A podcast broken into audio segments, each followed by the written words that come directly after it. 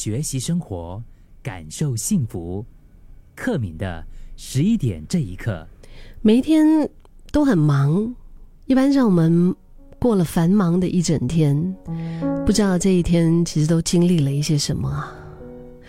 可能就是平平常常的一天，也可能你受了一些闷气，对不对？就是带着全身的这个疲惫啊，还有满脑子的。还没有做完的一些事情，那些非常琐碎的一些需要去处理的一些事物，需要去回复的一些信息。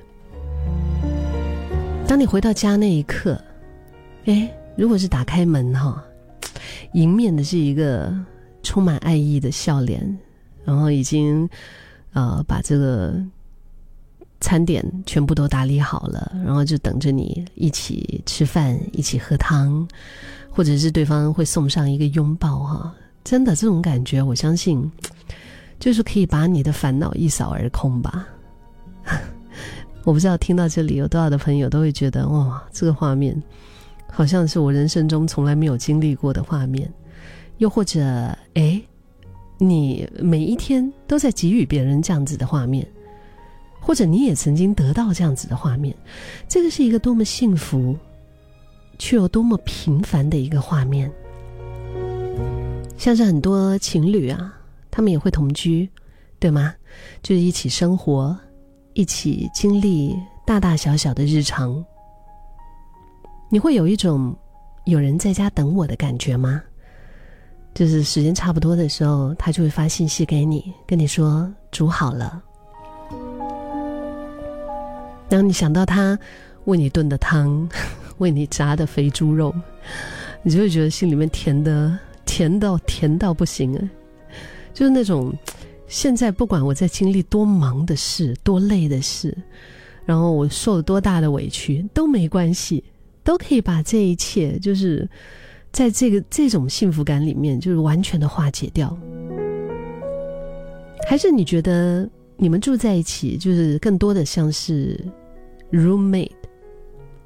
就是那个叫什么房客啊，是吗？就是摊分责任，然后又非常的疏离。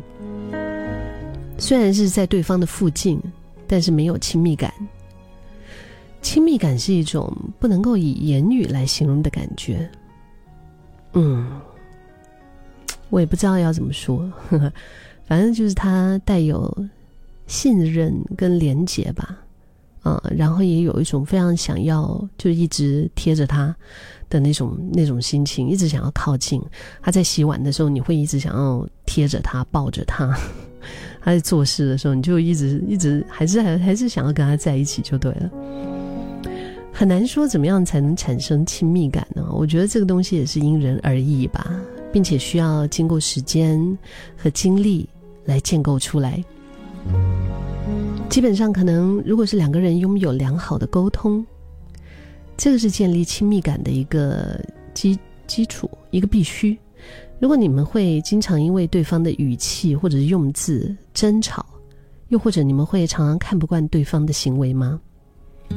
你们会希望了解，嗯，就是对方为什么会不开心，或者是你们很期待对方知道你心情不好的原因，啊，了解你、体谅你，而不是责备你吗？